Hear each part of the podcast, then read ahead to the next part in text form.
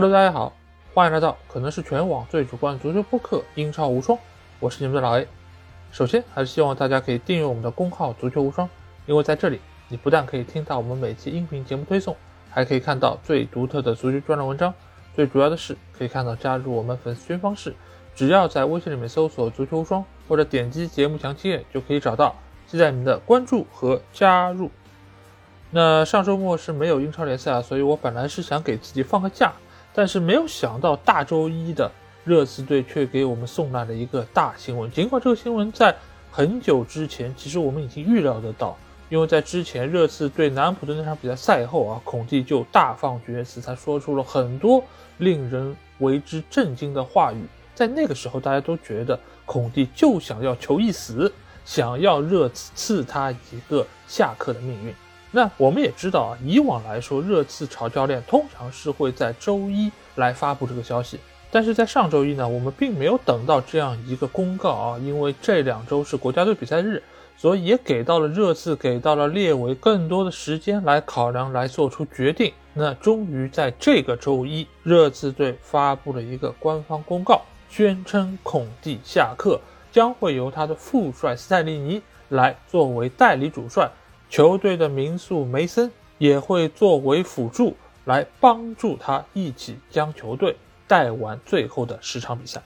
那我们先来说一说我这次这个标题吧。大家可以看到啊，十五年换了七个主帅，为什么热刺到现在还没有拿到冠军？那这个说法啊，很多人会说你是个标题党。热刺在这十五年里面不是还拿了个奥迪杯冠军吗？你不能不拿豆包不当干粮啊，对不对？那这个话我觉得说的是有道理的啊，毕竟这也是个杯，毕竟一八年他们也拿过国际冠军杯的冠军，这都是杯嘛。那所以我这里说的没有冠，指的是这些主流的杯赛啊，英超啊、欧冠啊、联盟杯啊、联赛杯啊、足总杯等等这样的冠军，确实已经十五年没有拿到了。上一个热刺拿到的冠军还是零七零八赛季的联赛杯。当时的主教练是西班牙人胡安德拉莫斯。那在之后的这段岁月里面，我们不算那些代理主帅，只说正式的任命的这些主教练里面，七个主教练有我们耳熟能详的世界知名主帅穆里尼奥啊、孔蒂啊，也有曾经队伍里面的 DNA 或者老臣，比如说老雷德克纳普，比如说舍伍德，也有一些年轻的少壮派主教练博阿斯、波切蒂诺。以及非常务实的葡萄牙人努诺桑托，各种各样类型的教练，热刺队都请过，但是至今还没有拿到哪怕一个冠军头衔，这到底是怎么做到的？那这期节目我就会带大家来探寻一下这个不解之谜啊！那在寻找这个答案之前，我们先来回顾一下孔蒂在接任热刺主帅的这段历程之中，他做了什么。以及是什么造成了他下课这样一个命运？那孔蒂是在二一年的十一月二号接任热刺这个主帅的位置。当时由于带队成绩不佳，努诺桑托被俱乐部解职，孔蒂也算是火速上任。其实当时孔蒂有另外一个呼声非常高的去处啊，那就是曼联，因为当时曼联在所下的带队之下，球队成绩也非常的糟糕。但是曼联还给了所下。更多的一点时间来考察，来给他机会。所以呢，孔蒂阴差阳错的就去到热刺。当初热刺选择孔蒂，其实原因很简单，因为孔蒂是在英超证明过自己的主教练，而且过往他的带队成绩也是相当不错的，包括在国米他也是拿到了冠军，再加上。热刺队内的总监帕拉蒂奇也曾经和孔蒂在尤文是老相识，他们的个人关系也是非常不错，所以在各个因素的叠加之下，热刺最终是找到了孔蒂。那孔蒂来到球队之后，他做出了怎样改变？其实我们在过往的一年多时间里面，我在我的英超无双节目里面也多次和大家介绍过，他来到球队的第一件事儿。就是重整风纪，让整个球队的精神面貌得到了脱胎换骨表现。当时我记得也是在一个国际比赛日的时期啊，因为中间有两周的空闲，所以孔蒂可以比较充裕的把自己的理念灌输给那些球员啊，其中就包括了强化球队的体能状况。因为他来到球队之后，发现球员跑不能跑，抢不能抢，体能储备也有很大的问题，所以他在第一时间。就是把他那种比较高强度的体能训练贯彻给球队。很多的球员在训练之后都表示跑吐了。另外一件事呢，就是孔蒂在来到球队后啊，发现球员居然在球队里面吃玉米片。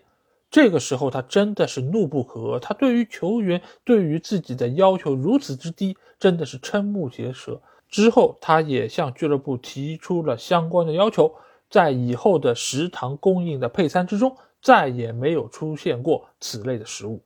这个都可以看成是孔蒂来到球队之后给予球队的变化，当然更大程度上变化出现在赛场之上，整个球队的活力，他们的激情。慢慢又回到了大家面前。他在热刺的前九场联赛之中取得了六胜三平的不败战绩，整个球队一下子就从他接任时候的第九位来到了第五位，离进入前四只有一步之遥。所以，他给球队带来的变化可以说是肉眼可见。而且，上赛季我们也记得孙兴民大杀四方，在不少的比赛中都打进了关键进球，也为球队拿到了非常多的分数。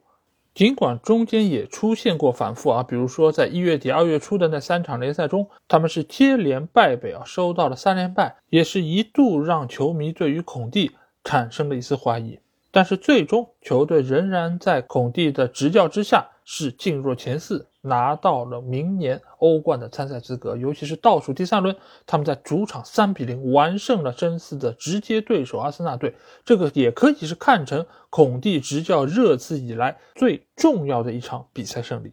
那这个时候，所有人都觉得孔蒂在这么一个不利的局面之下，还能够带队进入前四，拿到欧冠资格，那来年给他一个季前的准备期，再加上合适的引援。明年的热刺肯定是更加值得期待，但同时也有不少的老球迷指出啊，孔蒂的第二年堪比穆里尼奥的穆二年啊，往往来说并不一定能够给大家奉献很好的成绩。比如说切尔西就是其中非常好的一个例子啊。那从现在现实的结果，我们也看到孔蒂的第二年确实是出了问题。到底是什么造成了这一切呢？我觉得分为几个原因啊，一个原因当然是在于他们今年夏窗的引援似乎不是那么令孔蒂满意啊。尽管在我们之前节目中我们也介绍过，今年这次的引援可以说是非常的出色，尤其是夏窗用比较低的价格买入了一些在之前发挥相当出色的球员，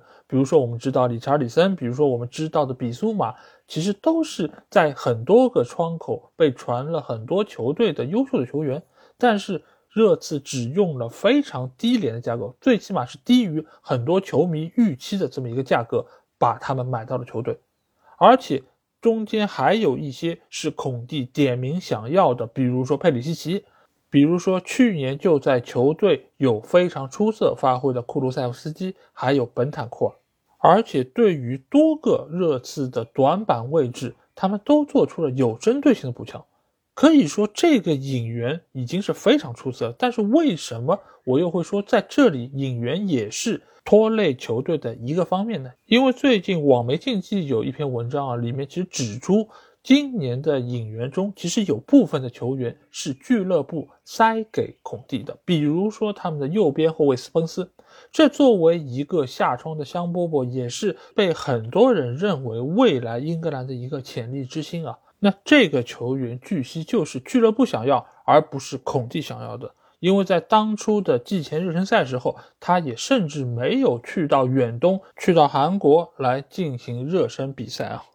而且我们也知道，他在冬窗的时候，由于得不到出场机会，也被外租去到了法甲的雷恩锻炼比赛。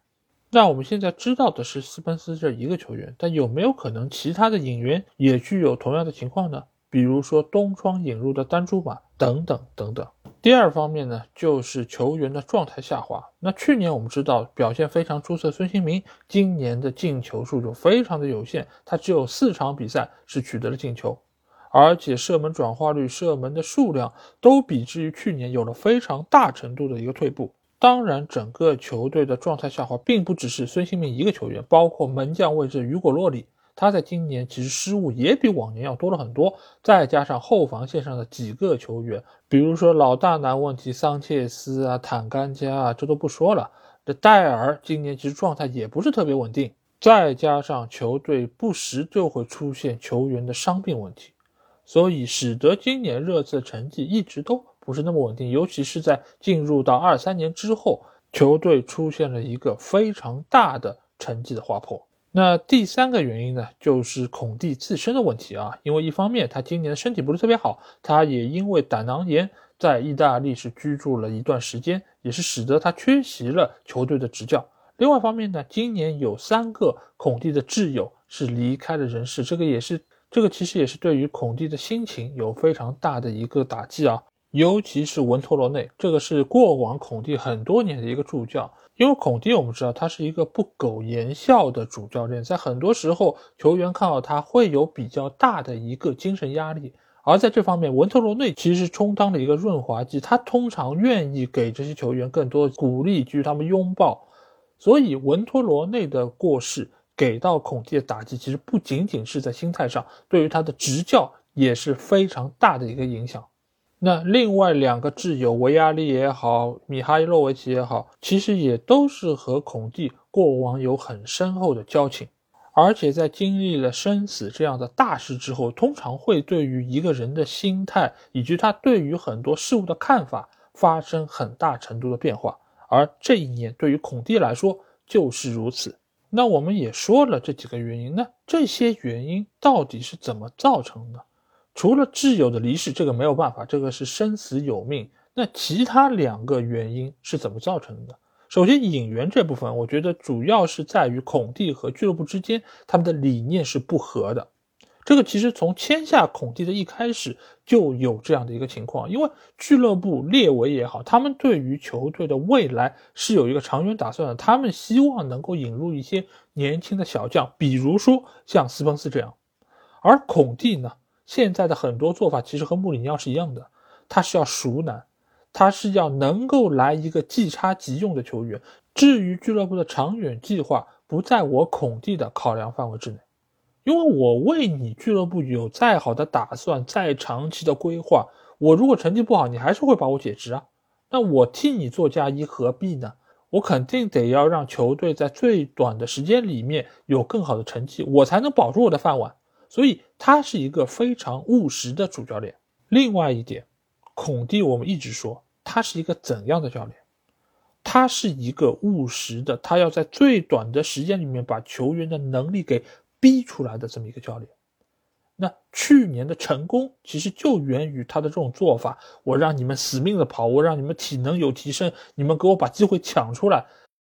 我让你们把潜力逼到极致。这个做法有效吗？当然有效，但是这个做法长远吗？绝对不长远。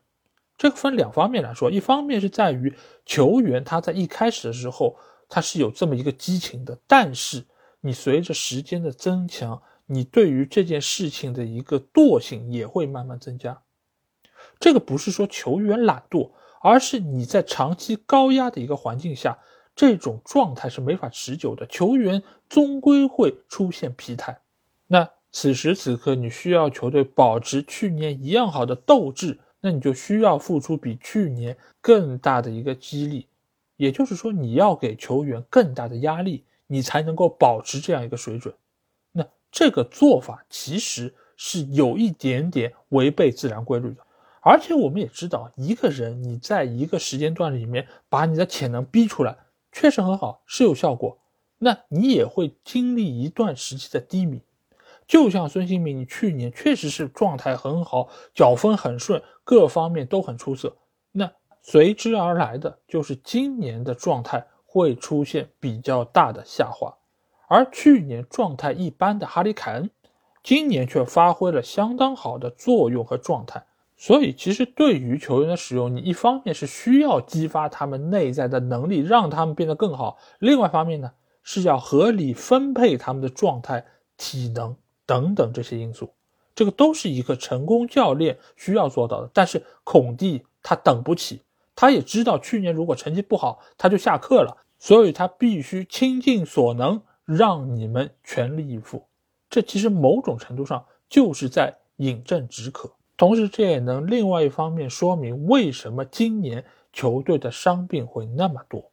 因为你练得太狠了，你在平时逼球员逼得太狠了，他们无论是在身体上还是在精神上都承受了极大的压力。球员他们确实是拿钱踢球的一批人，但是最根本，他们是个人呐，你得把他们当人看。为什么在超市里面那些散养鸡会卖的比较贵呢？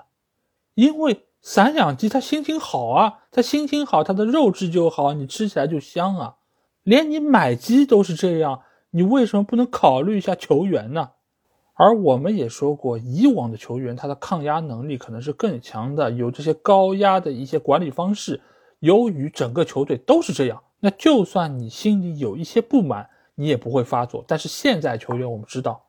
他们有更多的渠道可以来发声，他们也有更多的渠道。来发表自己的不满意，那在这个时候，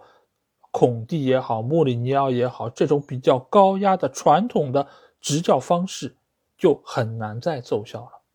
一旦过了你这个积雪的黄金期，这个效果一定会大打折扣。如果你仍然一意孤行，这个结果就会反噬到你教练的身上。所以，其实我觉得孔蒂在赛后说的那番话是有一定道理的。现在的球员确实就像他口中说的一样，是自私自利的一批球员。但是每个人其实，在工作时候不都是为了自己吗？你孔蒂在那边买熟男，要即插即用，马上出成绩，不也是为了你自己吗？那既然都是为了自己，为什么这个时候你要跳出来指责球员呢？在这个问题上，你孔蒂又是不是？太过双标了，所以综上所述啊，孔蒂的这种积雪打法，在第一年的时候是比较容易出成绩的，因为当时的球员他还有这个余力来给你压榨，来给你消耗。但是到了第二年，这些球员他已经没有多余的能量再给你用了，那成绩的下滑也就成为了必然。这也是为什么孔蒂一直在那边抱怨说。他需要更好的球员，他需要新援能够加入到球队中，因为他也知道用同样的一批人，即便是冠军班底，他仍然不足以在第二年打出同样的成绩，所以他必须要有新的人来，他才有新的人可以来压榨，可以来使用。所以很多球迷一直说啊，孔蒂是一个冠军教练，他能够拿到奖杯等等，但其实有时候我们也要关心一下这个奖杯。是怎么来的？还有这个奖杯，你拿到之后，你给后面留下了怎样的一个摊子？他要的就是自己能够拿到一个杯，欧战也可以不管，之后的新援培养也可以不管，我只要我的成绩，哪管后人洪水滔天。所以，如果现在球迷还对于孔蒂有一些不切实际的幻想，还没有看清他的真面目的话，那我真的想劝一句他们啊，可以醒醒了。那孔蒂确实是一个有这样或者那样问题的主教练，但是为什么热刺在十五年里面换了那么多主教练都没有取得成功呢？我觉得这里面其实也有属于热刺没有办法逃避的一些原因啊。其中第一个因素是什么？就是现在的热刺队其实有一点点像曾几何时的国足，你们还记不记得？以前的国足，今天学西班牙，明天学南斯拉夫，后天学德国，大后天学英格兰，等等等等。他们不知道自己该打怎样的风格，就如同现在热刺，他们也不知道该请怎样的主教练来让球队取得持续性的成功。就像我在节目刚开头时候说过的，热刺的这七个主教练其实是代表了不同风格的。几种主帅，但是他们都没有能够带热刺成功。其中一个很重要的点就是在于没有一以贯之的将这个风格保持下去。这个其实也体现在列维请那些总监上，比如说前巴萨的体育总监普拉内斯，之前他就在热刺当过体育总监，他是属于西班牙派的，但之后呢又请了帕拉蒂奇，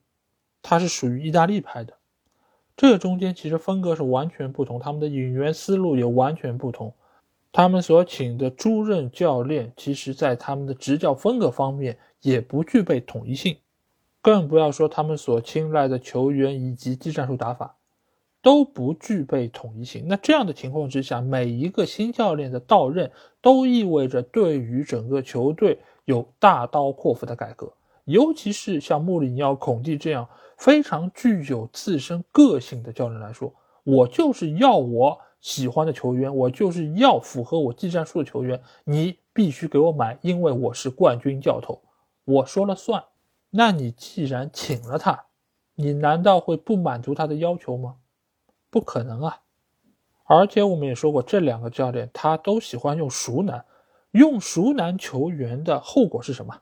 就是你一旦被解职，这些球员想要把他们清理出去，非常的难。这个某种程度也是在延长球队重建的这个周期。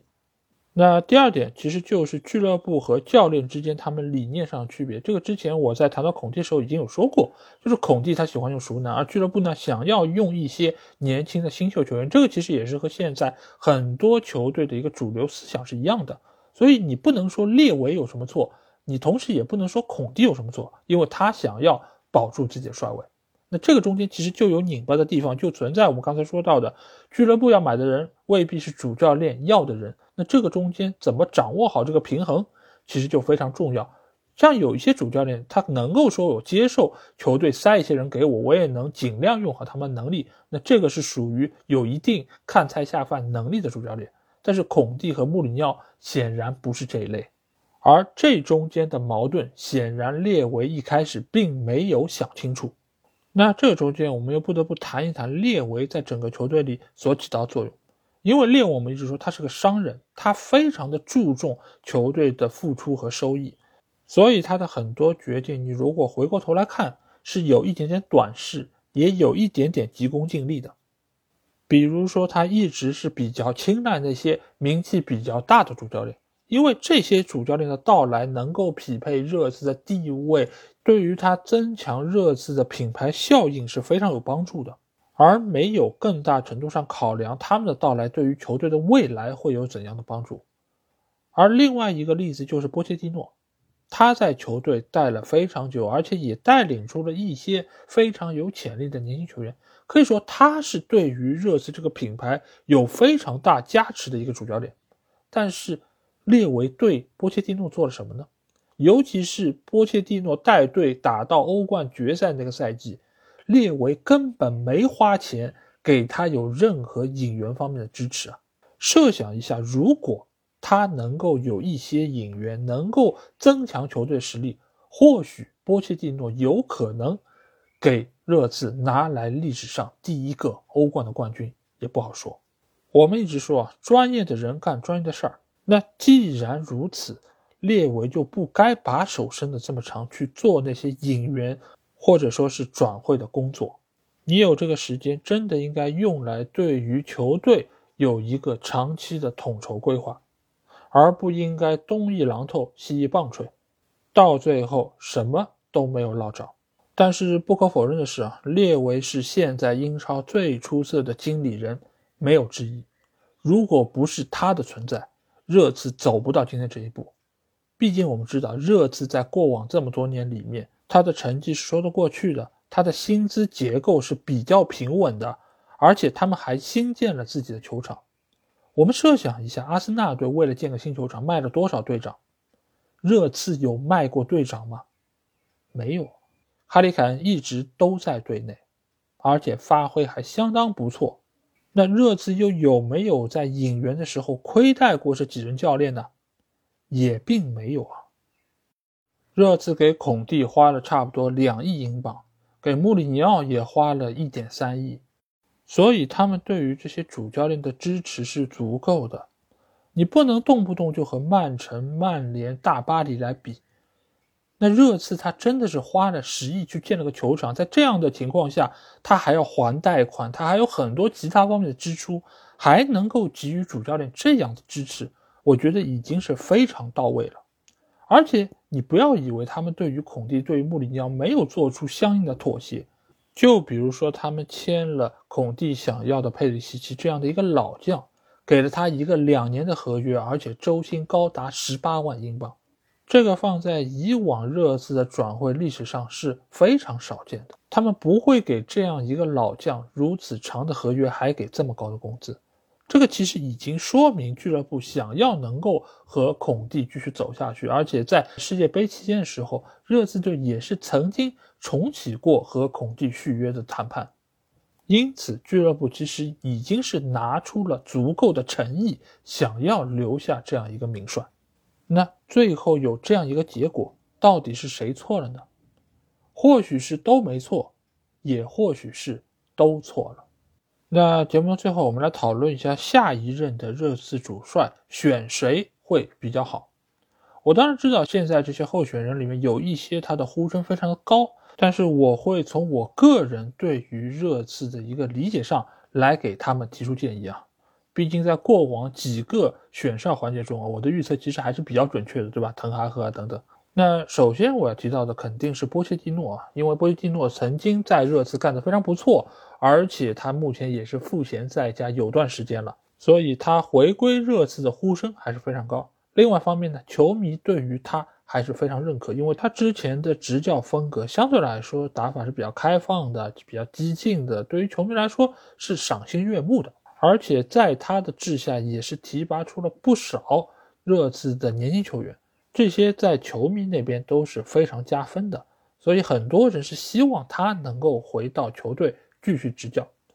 但是我个人其实对于波切蒂诺并不是特别看好，尤其是他二进宫回到热刺，因为首先现在的热刺队和九年前他刚刚到热刺的时候。有了非常大的区别。现在队内的球员，他的平均年龄是二十六点五岁，在英超联盟中是处在一个中游的位置。也就是说，很多的年轻小将现在已经成为了球星，他们的岁数也在慢慢增长。那在这个过程里面，波切蒂诺其实就会遇到和在大巴黎比较相似的问题，就是如何协调球星和一般球员之间的关系。那这里也会出现，比如说球星状态出现下滑，你还应不应该给他足够的出场时间？如何平衡好他和年轻球员之间的关系？从这方面来说，波切蒂诺其实是存在比较明显短板的，而且看得出来啊，列维其实对于主教练拿没拿过冠军这一点是非常看重的，他还是比较吃那种所谓的冠军基因教练这样的一个叙事逻辑。所以他让波切蒂诺回到球队，这个可能性相对来说是比较低的。而且他回来之后能不能够给予他足够的支持，我觉得也是存疑的。但是再怎么说，他是所有这些候选人教练里面对于热刺俱乐部最为熟悉的，他也是和列维最为熟悉的。队内也有众多曾经他带过的球员仍然在队内，可供他调遣，而不用像滕哈赫一样。来到一个新的球队，为了巩固自己的话语权，非要从荷甲买那么多自己曾经的老相识来到球队，为自己来壮声势、来壮胆。这方面，波切蒂诺通通不需要，所以这也是独属于他个人的一个独特的优势。所以，尽管我个人不是很看好他能够回到球队，对于他的执教前景。也是心存疑虑啊，但是可能相对来说，他是最为适合现在热刺这个体系的主教练人选。第二个教练呢，就是现在呼声最高的恩里克啊，恩里克确实是符合我刚才说到的列维想要的冠军基因、冠军教练，有自己鲜明的风格，所以他来到球队的可能性相对来说也是最大的。但是呢，我个人并不太看好他在热刺的执教前景。因为一方面，他的这个打法相对来说也是偏传控、偏保守的，这个从以往在西班牙国家队，我们其实就已经能够感受到这一点啊。所以他来到热刺之后，他的这个打法大概率也是和孔蒂比较类似，也就是走务实这一挂的。而且，如果要按照他这个风格来打造球队的话，队内有不少的球员都会被清除出队，这个重建的过程也会非常的漫长。而且还有一点，就是恩里克他这个人也是属于风格比较鲜明、个性比较强烈的那种教练，所以非常容易和球员之间迸发出矛盾。他执教国家队其实还好，他执教巴萨也还好，因为一个是 DNA，一个是国家队主帅，那球员对他的意见相对来说也不会那么大。但是你来到一个异乡，去到一个不熟悉的俱乐部，球员还能不能够那么买账？他新引入的球员又能不能够那么快的即插即用？其实都是存在问号的。而且对于恩里克当年在巴萨所取得成就，我觉得也并不是那么具有说服力，能够体现他个人执教的能力。所以我对于他的到来也并不是特别看好。尽管他入主热刺的概率还真的挺高的，那第三个人选呢，就是现任的代理主帅斯泰利尼啊。那斯泰利尼之前在代理孔蒂执教的时候，成绩非常不错，大多数比赛都赢下来了，而且比赛场面上也还是比较的占据优势啊。所以也有不少的人是觉得，哎，不如就把斯泰利尼来扶正，让他继续带队下去。毕竟他对于球队的情况比较了解，而且他和这些球员的关系相对来说也要比孔蒂更加的合拍一些。但是我个人觉得这可能性不太大。一方面是最后十场比赛结果我们不知道，有可能他带的成绩很拉胯呢，他最后也肯定就会被扫地出门啊。另外一方面呢，就是现在的列维对于意大利人可能在内心上已经有一些些嫌隙啊。一方面当然是因为孔蒂的原因啊，造成了这么多一地鸡毛的事儿。另外一方面呢，我们也知道意大利人他相对来说是比较顾家的，